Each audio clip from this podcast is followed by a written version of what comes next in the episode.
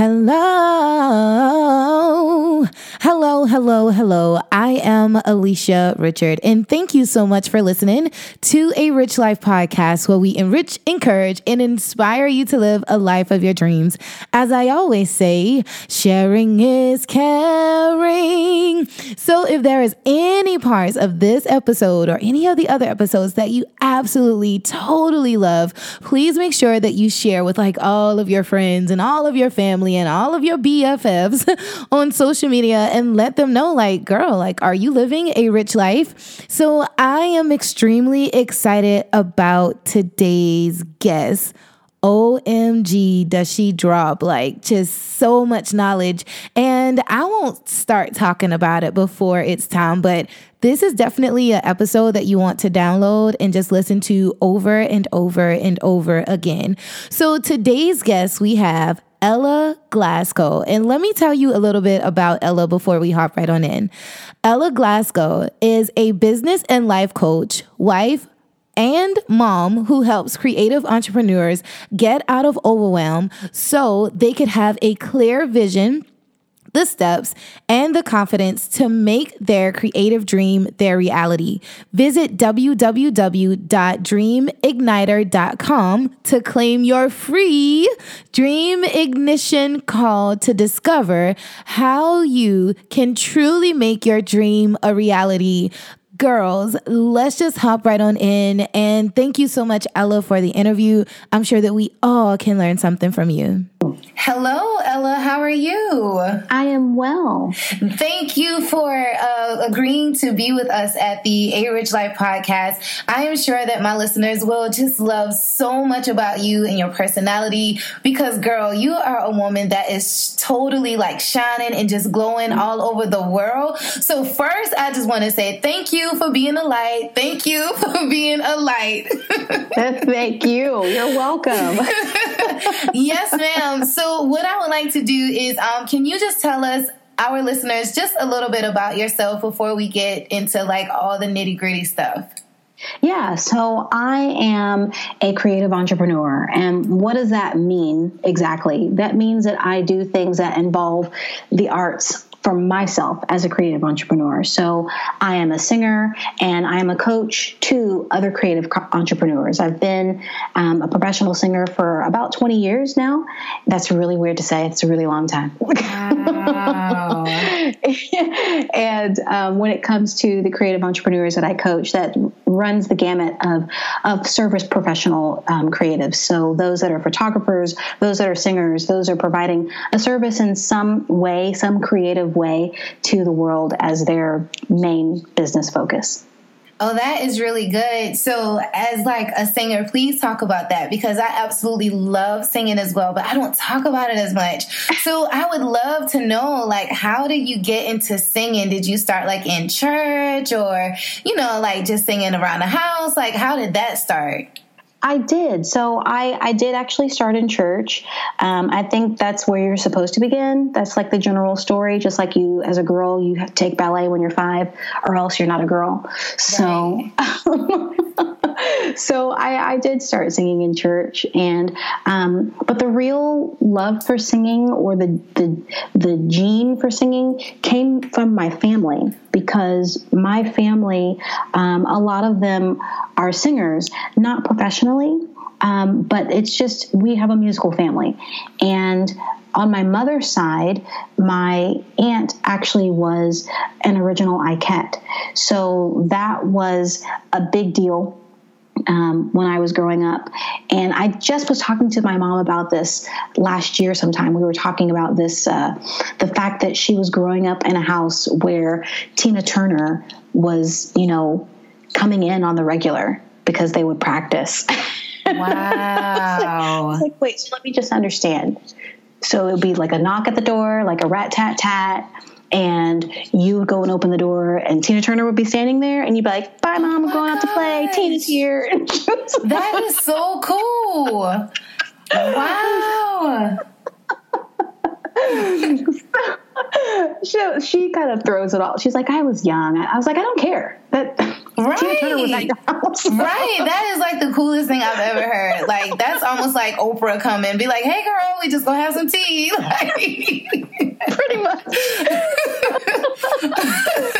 oh wow! So uh, tell us about like how you kind of just are doing so much. I know that you are a wife and you are a mom. So tell us like how you are just like handling everything because I know a lot of times people would sometimes make excuses and say, "Well, oh, well, I'll wait till my you know child turns a certain age, or I'll wait till you know things get perfect." So just give us a little advice for someone that may be listening that don't know how to just create the life that they desire because maybe there are a few excuses. But girl, you are like really doing it with like so many hats that you are wearing. So let us know how you are a professional singer, a coach, and you are a creative entrepreneur.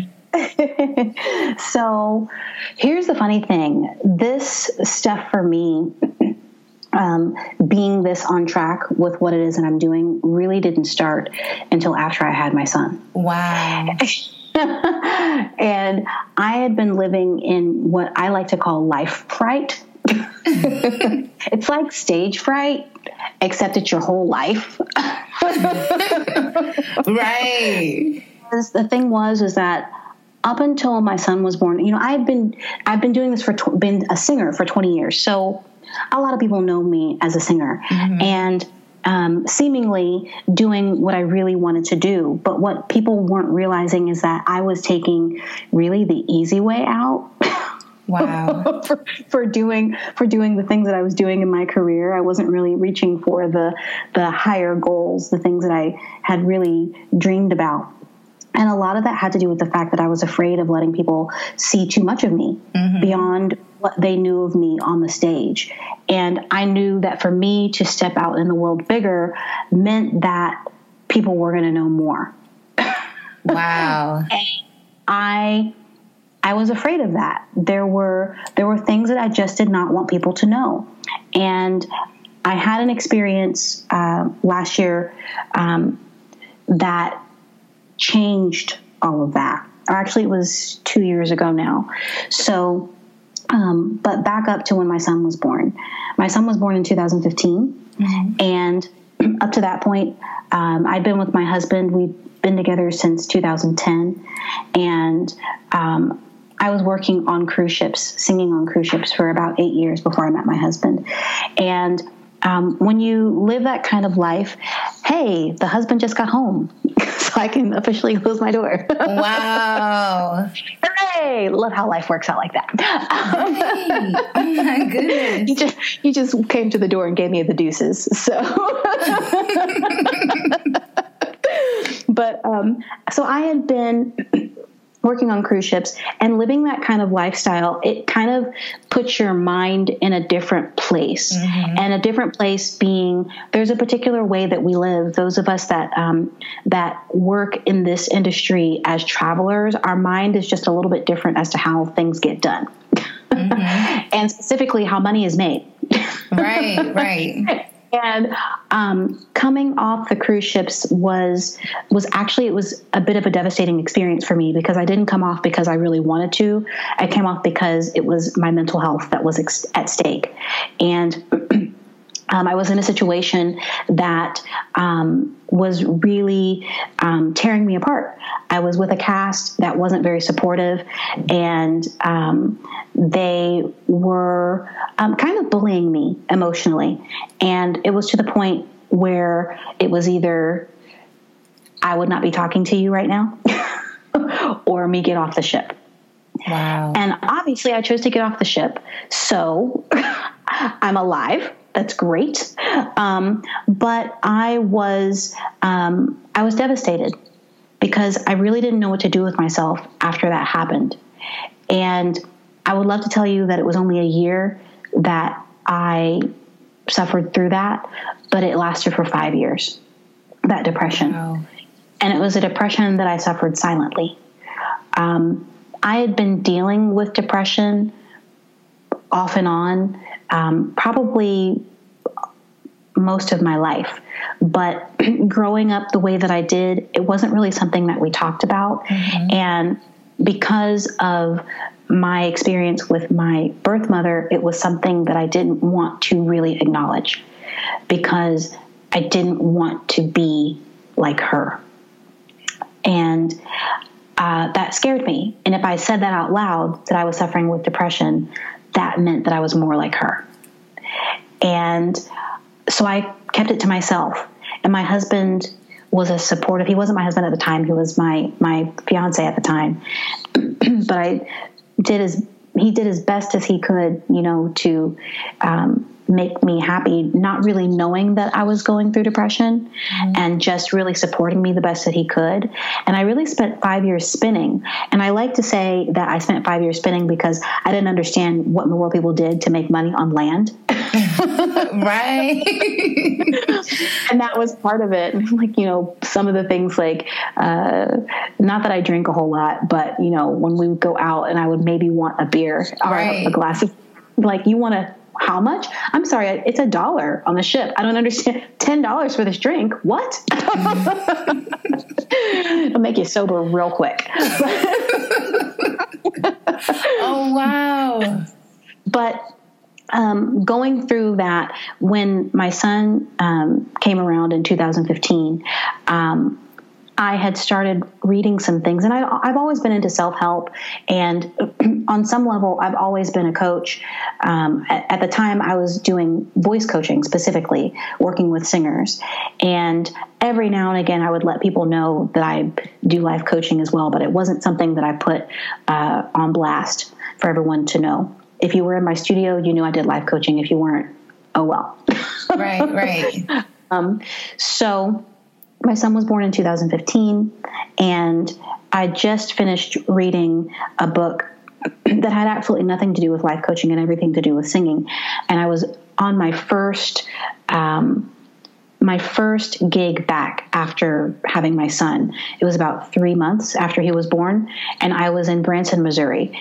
Um, so I will say, I should say, in, in that time between 2010 and 2015, when I left the ship, I actually started doing corporate work um, as a Tina Turner impersonator. Oh wow, that is so cool. Who knew? Full circle, right? So, oh wow. So, um, so I was in Branson, and I was there for three days. And often, as it is with corporate work, when you're far away, um, there's usually only a day of something to do while the other days you have just to yourself. So I was there for three days, basically alone. And so I was reading this book and it said at the beginning of it, if you, if you only do, um, read the first chapter and the last chapter of, of, this book, it'll change your life. And it had to do with booking gigs is what it was about. And so I read through the book because I had nothing else to do. And I did the exercise, which is one that I use now with my clients. And, um, when I did the exercise, I was just, I was blown away because never before had I seen how I could make the singing side of me work and this coaching side of me work all at the same time, coaching the way that I really wanted to do it until I had done this and seen how they do go together. Because all of my life, I've been told I had to choose. Mm-hmm. yeah. Wow. Like, you have to make a choice. And I said, I don't want to make a choice. wow. So once I got that part figured out, um, there was another thing that came. Um, and I should tell you, my husband figured out after my son was born, without saying it, he knew that I went through post- postpartum depression. So that was kind of expected after already being suffering suffering depression. My son was born, and then I had postpartum depression. Wow. And um, again, still smiling through it. You've seen my picture. I smile all the time. right, right. You do. Except now, that's not a cover up. wow. Um, so my husband fully supported me, but the thing that I realized was that um, I thought to myself, you know, I don't want to one day look into this little guy's eyes and tell him that, you know what, you can do anything you want to do. Like my parents told me, and your parents told you, you can do anything you want to do, but mommy can't. Ooh, wow. That brought chills to me. Seriously. Oh my gosh. That is a word. Yeah. Wow. So while I was in Branson, I made a conscious effort and decision that things were going to change and I wasn't going to spin anymore. um, it didn't mean that the depression was worked all the way through, but there was a, a stake put into the ground that day that I was not going to be so dependent on other people anymore to live my life. And from that moment, things changed. And uh, my business began to flourish. And suddenly, my husband was like, Oh my gosh, look at you. wow. this, I knew this was possible. I told you I wouldn't be afraid of a woman making more than me. Go ahead, do it. right. That's when they become your biggest cheerleaders, then, pom poms and all. So, so we excited for for all of that and really happy for all of that. And wow. and I worked through um, I worked through that depression, and um, but the, the the the biggest piece that came to a head was something that I started saying earlier, where it all turned around, especially in regard to my birth mother, because that was really the underlying piece of all of it. The fear in my entire life of people knowing about um, what was going on with my birth mother um, I had an opportunity to be a part of um, a a television show that shall not remain named because I'm still a part of the process. Mm-hmm. Um, but um, in that experience, I was asked about my mother and they wanted to know about her, and I wasn't willing to give that information because I didn't know what it would do to her. Mm-hmm. And it also scared me what would happen to me. So there was a selfish thing going on. At the same time, I was protecting her, but selfishly. um, and uh, when all of that didn't go through the way that we expected, because I wasn't willing to give that story. Um, I had a conversation with her because the other part of the of the reality was is that I didn't know the whole story. I only knew that in college, um, I found out that my mother was a drug addict. I didn't know the intensity of it. Um, I didn't know how long it had been going on.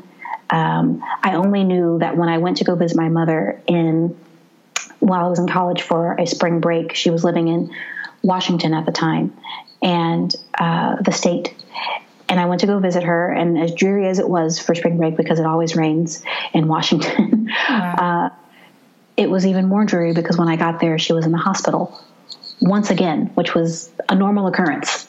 wow. And so um, I was less than excited. And it was then that I found out my uncle took me to the hospital to see her, and he pulled me aside away from the doctors and said the doctors don't know your mother is not suffering from pneumonia because she was always sick. I just didn't know why. Mm-hmm. She said your mom doesn't have pneumonia. Your mom is suffering withdrawal and she hasn't told the doctors. Again, I still didn't know the intent, the intensity of it. I only knew that I was really angry. That was when I was in college. and that anger really didn't let, I didn't let go of it for a really long time until I had this incident happen and I talked to her about it. And I said, So I have this information, this thing happened. Didn't go through with it because they wanted to know your story. And I was afraid to tell them because I didn't know what that would do to you, because that means, you know, it's not just my whole story, it, you're a part of the story too. And that means that cameras are going to be in your face. and I don't know that I want you to have cameras in your face if you can handle it or if you even want people to know.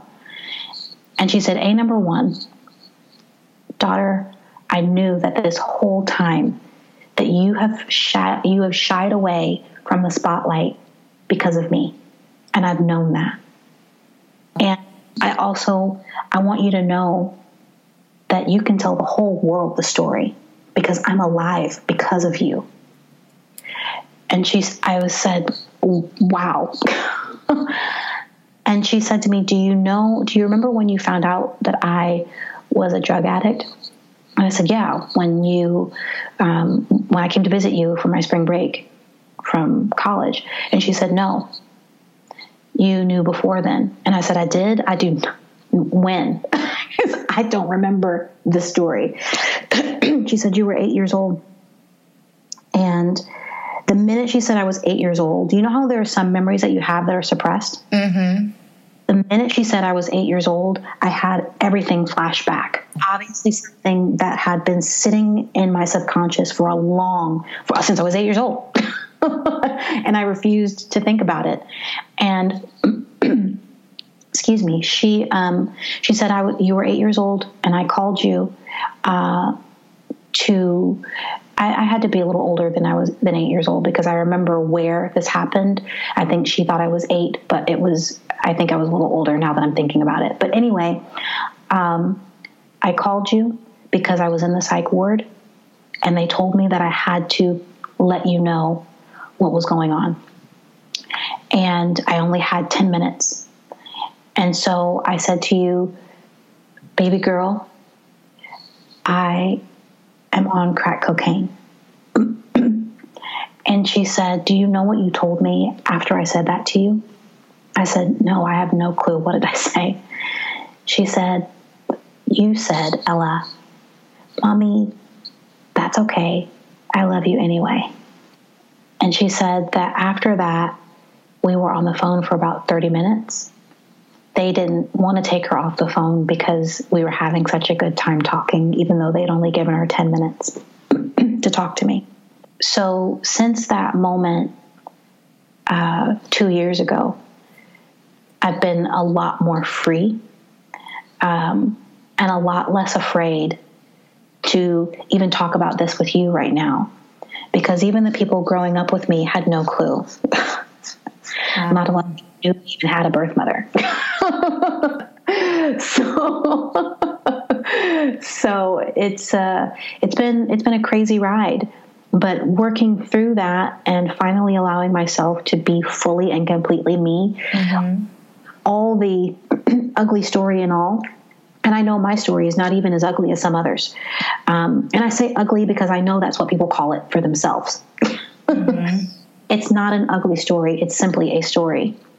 And um, those stories are the things that make up who we are. And what we decide to do with those stories is really the issue. Mm.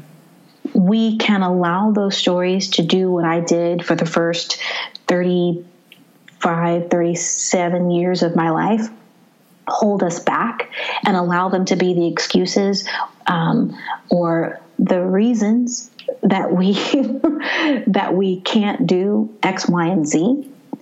Or we can allow them to be the catalyst and let them be a beautiful shining light for other people who are going through the same thing or not even the same thing, but to understand that the struggle is not real and I'm saying that intentionally. The struggle is not real, the struggle is made up. Wow. If we let go of the story, you will understand that it is simply a story. Very good. That's very true.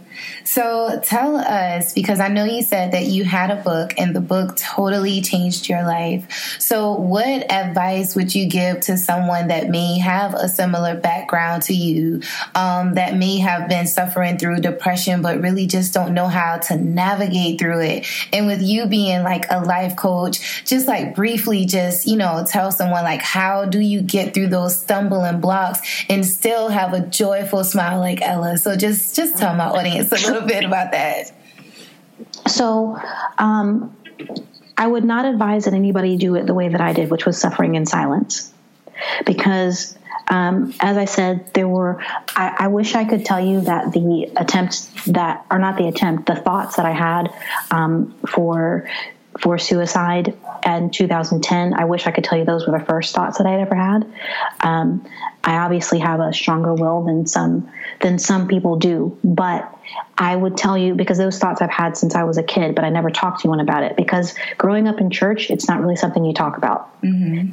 Um, you just pray about it, right? or people don't believe that you're depressed. Um, so I would encourage you to find someone to talk to Depression is a serious, serious thing. I am very fortunate that it did not take my life. as it could have. Um, my birth mother is very fortunate that the things that she um, put herself through did not take her life because so many people around her have died already doing the things that she did. And because crack is not crack is whack, it's totally whack. Right. Um, so you need to find someone to talk to. If depression is something that you are seriously suffering with, you need to find someone to talk to. Don't joke, don't play. Do not try and think that you've got the will of of the gods that will just get you through on your own. Don't do it. Don't do it. Um, because the other thing that I said I did not say is that I, even though I I read a book that did change things, I also had people in my life. I was not alone. Depression will will fool you into thinking that you're alone, but I was not alone. I was in a very desperate situation in 2010 uh, because it's difficult when you're on a cruise ship because you really are isolated out there. But even then, I was still not alone. Um, so do not, do not, do not. I cannot stress enough that you, if depression is the issue that you are suffering with, you must, must go get help, professional help. um, not uh, uh, friends and family are are fabulous. Um, depending on the level of your depression, you need to seek professional help. Really need to seek professional help. My mother has professional help to deal with the things that she is dealing with um, and the, the issues that she continues to have because of the things that she did before. So, um, yeah, I can't stress it enough. Professional help is really what's needed. And moving forward, you know, after. Um, after reading that book, and even before reading that book, I had coaches myself. Um, not everything that I went through uh, to even make my business what it is now, I didn't do it alone. good, good. I, I, I, read a book, yes, but I still needed uh, help, mm-hmm. actual physical people. right, very true. to to to uh, to help cut through um, through all the noise mm-hmm. because you know as an entrepreneur um, and a mother, it's it's really easy to get caught up in all of the things that there are to do as as a business owner. Mm-hmm. because i mean to be quite honest there's a lot. There's a lot that needs to be handled. But that being said when you have the right guidance and you're not just depending on yourself to be that guidance um, and not just depending on a will and a prayer to be that guidance because and i'm saying that very intentionally because i am uh, a person of faith um, and oftentimes you know my oftentimes my it, it's easy for people to say you know i'm just gonna i'm just gonna pray and and wait on the lord to give me an answer. And i'm reminded of my of my dad who is a pastor and when I was 18 years old, just graduated, I was 19, I just graduated college. And um, I did college when I was in high school, which is why I graduated college at 19. Um, I, um, my, my dad said to me, I was sitting in the living room in his armchair, you know, the armchair that every dad has. Mm-hmm. and he still has his. was sitting in that armchair in the living room, just, you know, basking in the warm summer glow, uh, coming into the living room from the window. And he walks by me and he says, he says, so what are you going to do now? And because I was 19 and I knew everything, I said to him, I am waiting on the Lord. Which I thought was a very appropriate answer. Mm-hmm. Mm-hmm. to which he replied, Waiting on the Lord doesn't mean you sit and do nothing. right. so I took that to heart, and I still take that to heart. Mm-hmm. You know, um, oftentimes the things that we're looking for, the help that we need, is sitting right in front of our faces, mm-hmm. and we're too afraid, expecting something um, much more magical to happen. And it's not that magic doesn't happen. One of my clients, um, uh, she's on her way to being a coach herself. I'm so proud of her. Um, and she, she, I remember her calling the things that we did magic. and she said, "It is. It's just magic." But now her thing is inviting the magic in. That's her mm-hmm. her her thing now with her coaching. And um, sometimes it does feel like magic, but there are actual steps that have to be taken uh, to make things happen. I often tell people, you know, you maybe you think you're waiting on the Lord, but the Lord is waiting on you. Mm-hmm. Very true. Very true. right. I've already got everything. Everything is ready. It is in place. All right, let's go. Right. Like, Lord, if you could just or being that guy that's sitting that's sitting on the roof of the of the house while the flood is rising mm-hmm. and praying for something to be sent and every possible solution has gone by. Right. every real solution because the thing is um, he's not going to magically whisk us from point A to point B.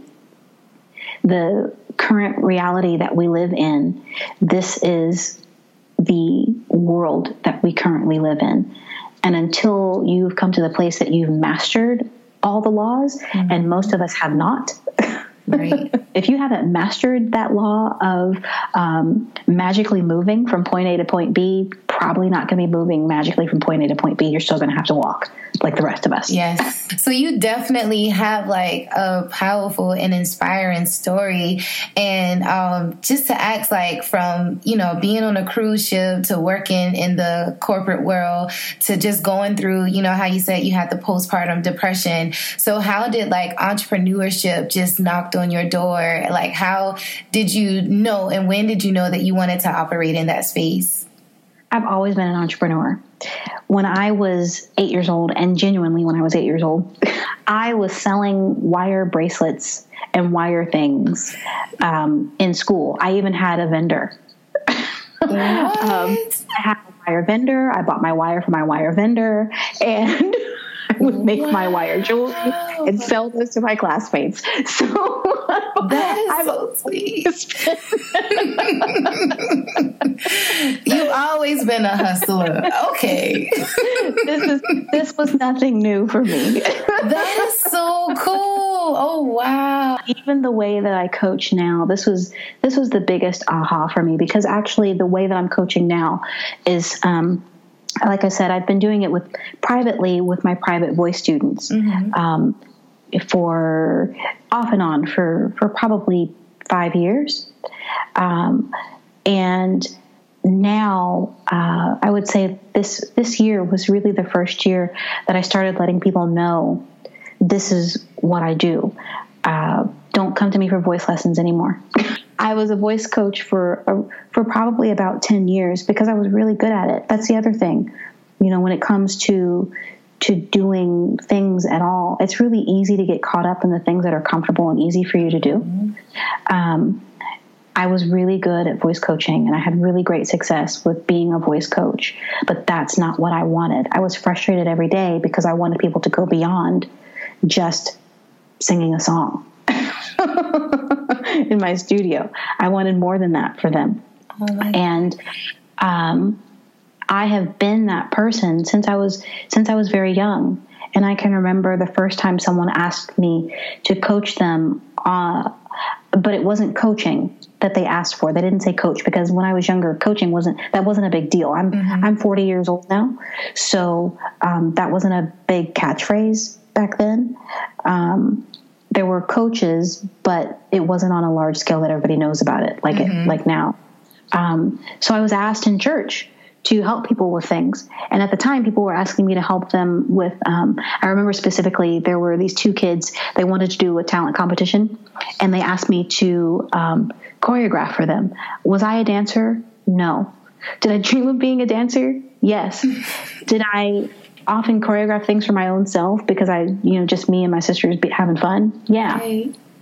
How they knew that I could do that with them, I don't know, but they did. Their parents did, and so, um, so I choreographed this dance and put moves in it that I could not do myself. But the thing was, is that I knew how to get people to to do stuff. Mm-hmm. And I knew how to get people not just to do stuff, but to do things beyond what they thought they were capable of.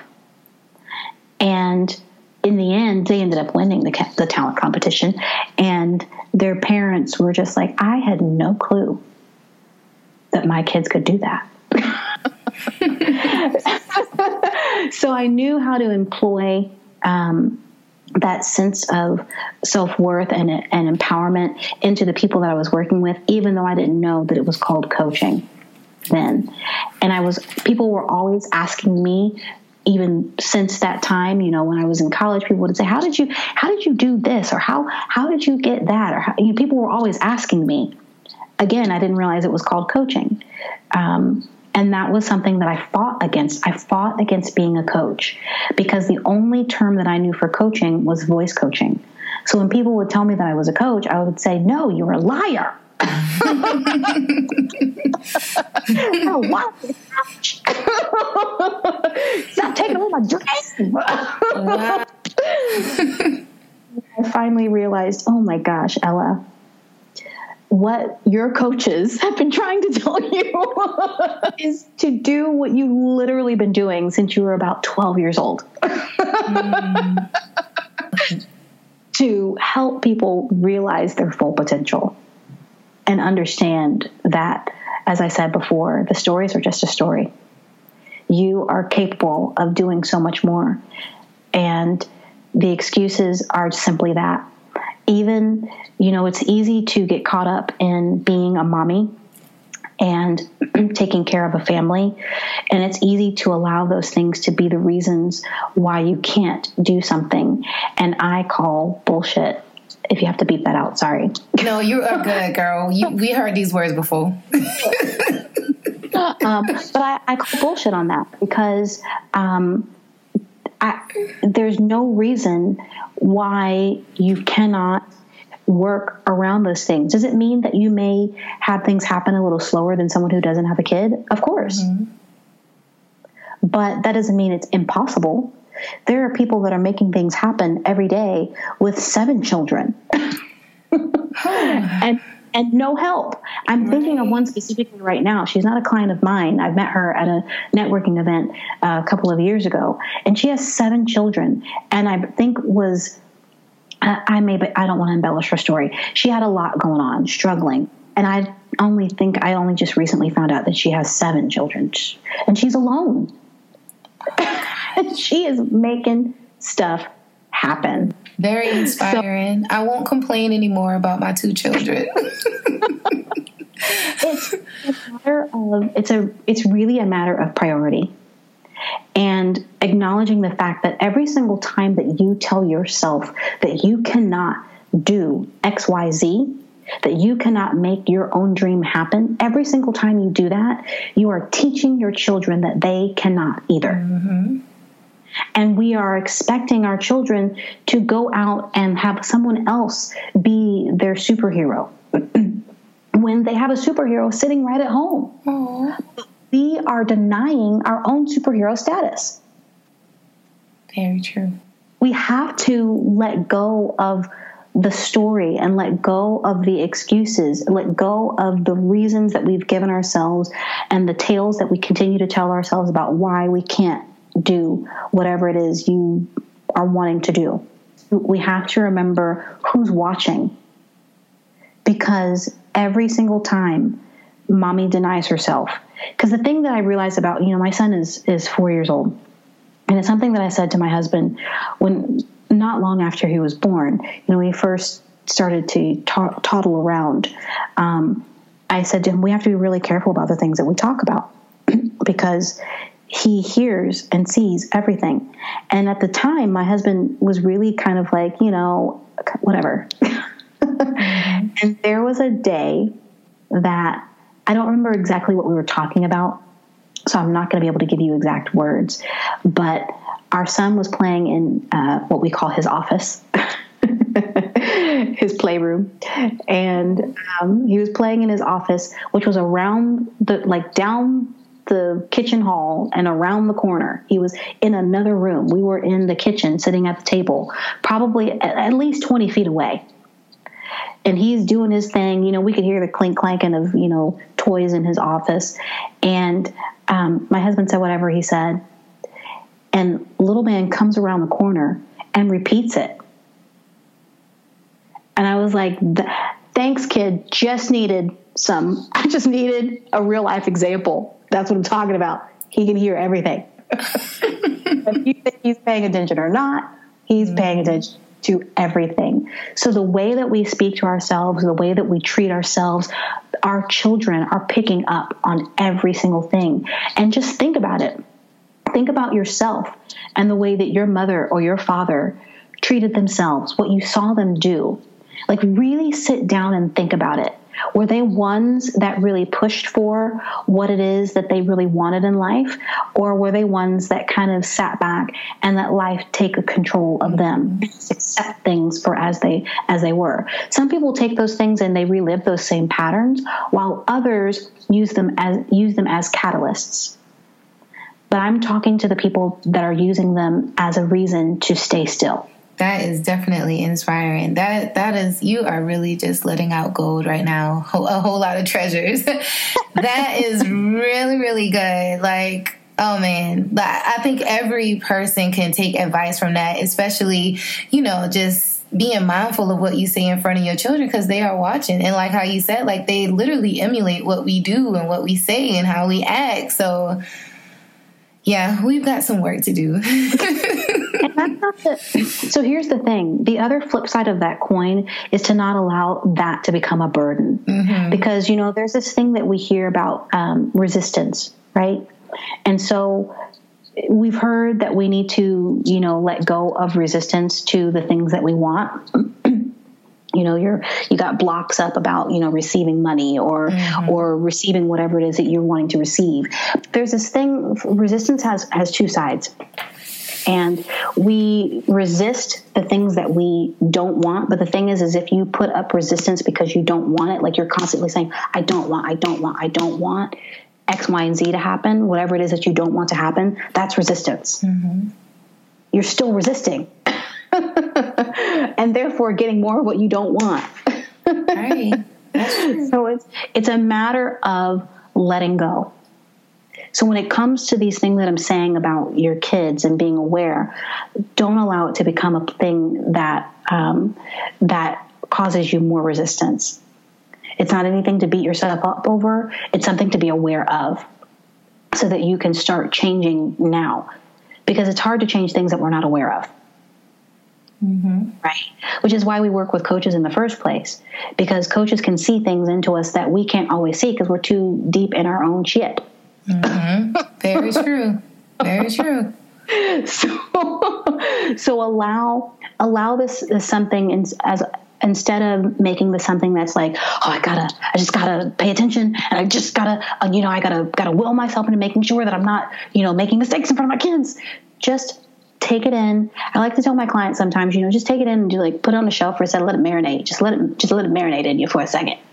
And if you feel like it's something that is going to work for you, then allow it to work for you and in you.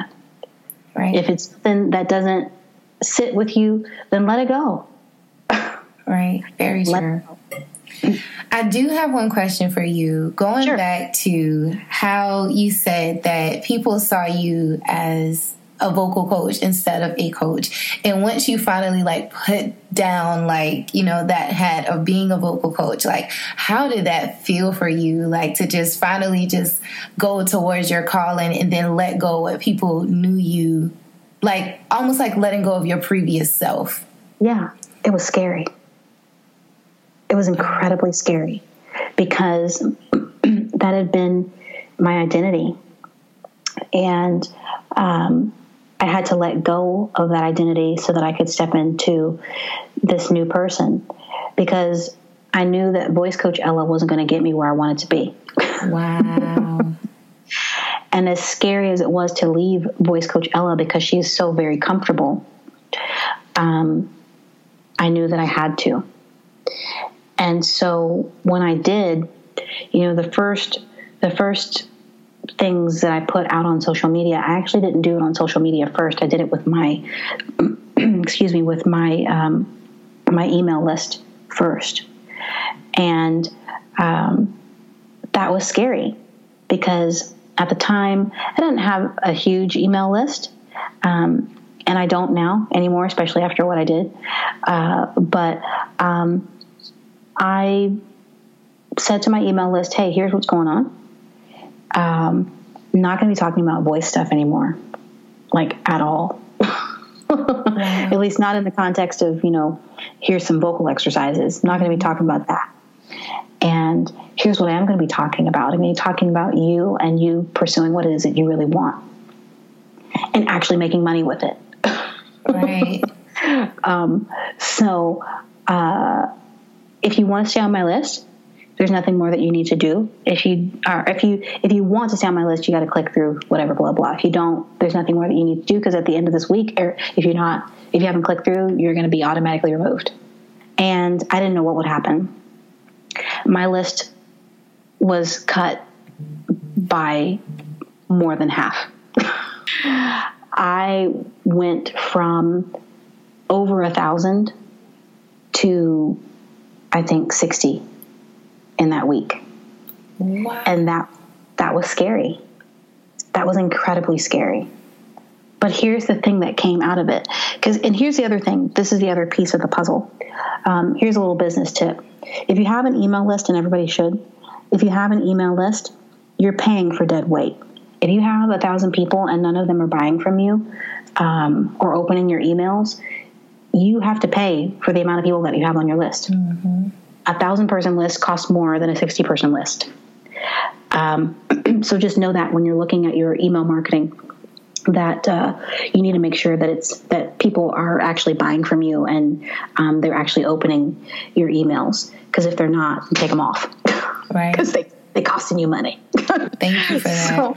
So, so, but here's the fun thing that happened with that. Once I um, once I did that and started talking about what I talk about now, um, I made a call to those that remained. And I said, hey, I'm going to be, now you know I'm changing my coaching approach and going to be talking about this particular thing. And I just want to get some um, I want to do a little bit of research. I already knew the answers, but I just wanted to verify my answers that I already knew. So I said, I'm going to be talking to a few people, and if you would like to be among those people that would that would help me to just kind of hone in what people really want me to coach them on, I'd really appreciate it. Just fill out this little questionnaire and send me your number. And one of the people to do that was a dear friend of mine who you know. and here was the funny thing. When she filled out that questionnaire and I saw her name, I was like, what are you what are you doing? you don't need me. but you know what? We haven't talked for a long time since you moved away. So, you know what? We'll have a little catch up call. Right. That's what I first thought, right? And then about an hour or so before the call, I said, you know what, Ella? She took the time to fill out the questionnaire. So honor that and go through the process as though she was somebody that you didn't know. And when I got on the call, I was floored because she said to me, Ella, I never open your emails. but I opened this one. And when I saw it, I said, I needed to talk to you. This is someone that I've known since 2010. And we've had our little conversations about things, but never about this on this level. Mm-hmm. And I didn't even know that she needed help. If I would have remained silent, the help would have never been gotten. And I would have never talked to you. Isn't that something? wow. So okay. it's the it's the willingness to do the scary things, um, to step into who it is that you need to be to take you where you want to go because the person that you've been up to this point has gotten you up to this point, but they're not able to take you to the next step. Mm. That is very true. I am like, I have, you are so just on it today. you are really on it today. So, um, so the next thing is like, just tell us about like your business, like your business name. And if anyone is interested in having you as a life coach, like where can we find you to get more knowledge, to just get a little more help, what, whatever, you know, do like a call, tell us, you know, about your business, more about your name. Yeah. So the the name of my the name of my title, the name of my business is actually I'm going to tell you the name of my business because it's it's it's kind of funny. Um, the name of my business, the actual registered name of my business, is Becoming Entertainment. When I named my company, and this is again, this is kind of full circle, me coming to where I am now. Um, when I named my company back in 2005 2005 was when I named my company. Um, I have to go back and look at my old paperwork, but I think it was 2005. It wasn't two, until 2010 that I actually formed an S corp, but 2005 was when I named my business and registered my name. Um, I called it Becoming Entertainment simply because becoming was already taken. Mm-hmm. And it actually started even before 2005. I was with some friends, and we had decided that we were going to put this thing together, that we were going to go and talk to um, kids in school, mm. and we were calling our company Becoming because we wanted to teach them what they could become. Mm. I was a singer, my friend was a makeup artist, and another friend of mine was a model. And we were going to do this little function with these kids in school and, and teach them to become more. That never happened. So when it came time for me to name my company, because I still wanted to do something helping people to become, uh, I named my company Becoming Entertainment, not really understanding the deepness at that time of what that really meant. I knew what it meant, but I didn't know. And it's become even more relevant now. So that's the name of my business. Um, but the name of my actual title is The Dream Igniter. And you can go to thedreamigniter.com uh, to find out how we can work together. That is very sweet, very sweet. So, in closing, like just tell, just like kind of just speak into the audience. Maybe someone may, you know, have suffered from like depression or are just trying to just get their life back together, like in a nutshell, because I know that we all need to work with Ella one on one. But in a nutshell, kind of just, you know, like inspire us and just like give us a little bit of words of encouragement because, you know, we all are kind of just going through something. Yeah. So here is what I will let you know. I I just did a um, a workshop in New York um, a couple of weeks ago uh, for some young people, and we had about 600 uh, people there for this workshop, and it was an incredible experience. And I will tell you what I told them. the The whole point of that workshop, we called it Next Level Workshop and it was teaching them to take what they have to the next level. And we were talking about the it factor specifically and understanding that everybody is actually born with it. Every single person on this planet has been born with it. You were born with it. And sometimes it can be hard to understand that you were born with it because we're quick to point a finger at someone that's on a stage and say, mm, they have got it. Mm-hmm. All the while you're standing there wishing that you were the one that had it too. Mm-hmm. And the truth of the matter is that you do. The only difference between me having it and her having it and you having it is that she and I have taken the time to cultivate it. Mm. That's very good. That's the only difference. So take the time to cultivate your it, whether that be with a coach like me or on your own. Cultivate it because you have it. Mm, I know that's right because you have it. that is very good. Oh my goodness. So, last question. Uh, tell us, Ella, how you are living a rich life.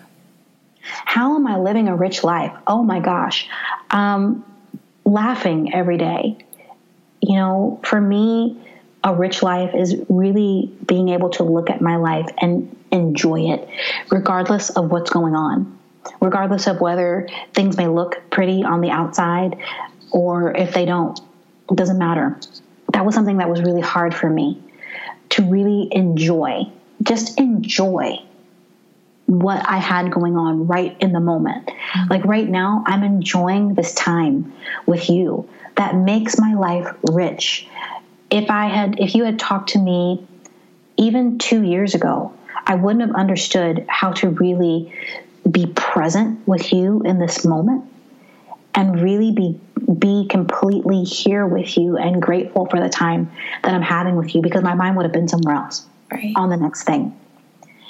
And that took time for me to really work through. And it honestly was my husband that was the catalyst for that because he's a master at being in the moment. Mm-hmm. yep. Sometimes to a point of annoyance, but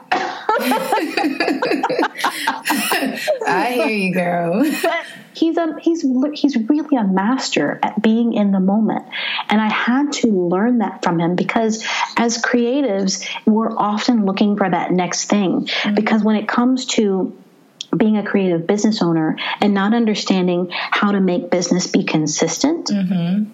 we're looking for the next thing, and it's hard for us to stay in that moment. But once we get the pieces in place that cause things to be consistent, you don't have to worry about that anymore. And even before then, because that's the thing, it's about understanding and being in that place of joy before all of the joy happens. Mm. Because the joy is not coming because you're waiting for it. And you are an amazing manifester. And you are saying to yourself, oh, when I have X, Y, and Z, I will be such and such. And that puts it off in the future. And you're waiting for a moment to cause you happiness when you are the cause of happiness. Mm-hmm. Wow. That is awesome. So tell us, oh my gosh, like thank you for just oh, you brought tears to my eyes, girl. you brought tears to my eyes. And it ain't because I'm sad. I'm filled with joy and just happy. so thank you, thank you so much for just like sharing your story and just being authentic with us and just letting us know about your journey because I know how important it is to just know someone, you know, before just any just developing a relationship. That is so important. So thank you for being transparent, for not being afraid, and just letting us know like how we can just continue on. Like you are just so inspiring. So thank you for that. Um, last thing, tell our audience how they can find you. I know you have a YouTube channel. Like tell us like where we can find you. Where can we follow you just to just just to just see you and just yeah hear from you. Yeah, so um, the best place to find me is on Facebook. That's where I am most of the time. That's my space. One day I'll get to being more uh, more um, vocal on some of the other social platforms. Right now, I'm working on Facebook. I'm gonna master it, and then I'll move. On. Right. Very true. So on Facebook, I'm Ella Glasgow Binion. Uh, there is another Ella Glasgow. I don't know who she is that stole my name. but I'm Ella Glasgow Binion, and I'm the one with the big bright smile and the pink background. I'll probably keep that that headshot for a long, long time. Um, or you can look on my business page, which is Ella Glasgow dash the Dream Igniter on on Facebook as well. Um, and then my website is thedreamigniter.com, or you can go to ellaglasgow.com and find me that way as well. Got it. Okay. Well, thank you so much, Ella, for just agreeing to be with us. We appreciate you so much, and we will hear from you soon. Thank you so much. Thank you for having me. This was so much fun. Thank you. Thank you. Thank you. I'll talk to you soon. All right. Bye bye. Bye bye. Thank you all so much for listening to the interview. I'm sure that you all learned so much from Ella. Just to do just a brief uh, recap She talked about how important it is for us to watch what we say around our kids because sometimes they kind of just see our behavior and recognize what we are doing. The other thing is, girl, don't be afraid to put on your superhero status. Like a lot of times we down talk who we are, but we got to really just embrace who we are. Another thing is to seek professional help if you need it. Depression is real. She shared so many things about her story, and I'm so glad that she did um, because we all can learn just more about the purpose and why we ought to seek professional help if we need it.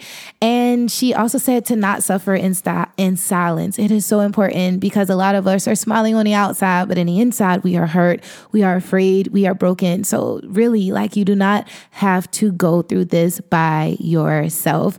And the last thing is really just to be fully and completely completely you as multifaceted individuals. We all can just do so much in the world. And a lot of times, you know, we see so many people say choose one, but Ella is a prime example of how you could still wear many hats and you could do your thing. So thank you all so much for listening. Uh, please make sure that you share the episode. And I appreciate you all. And I'll see you all and talk to you all very soon. Bye bye.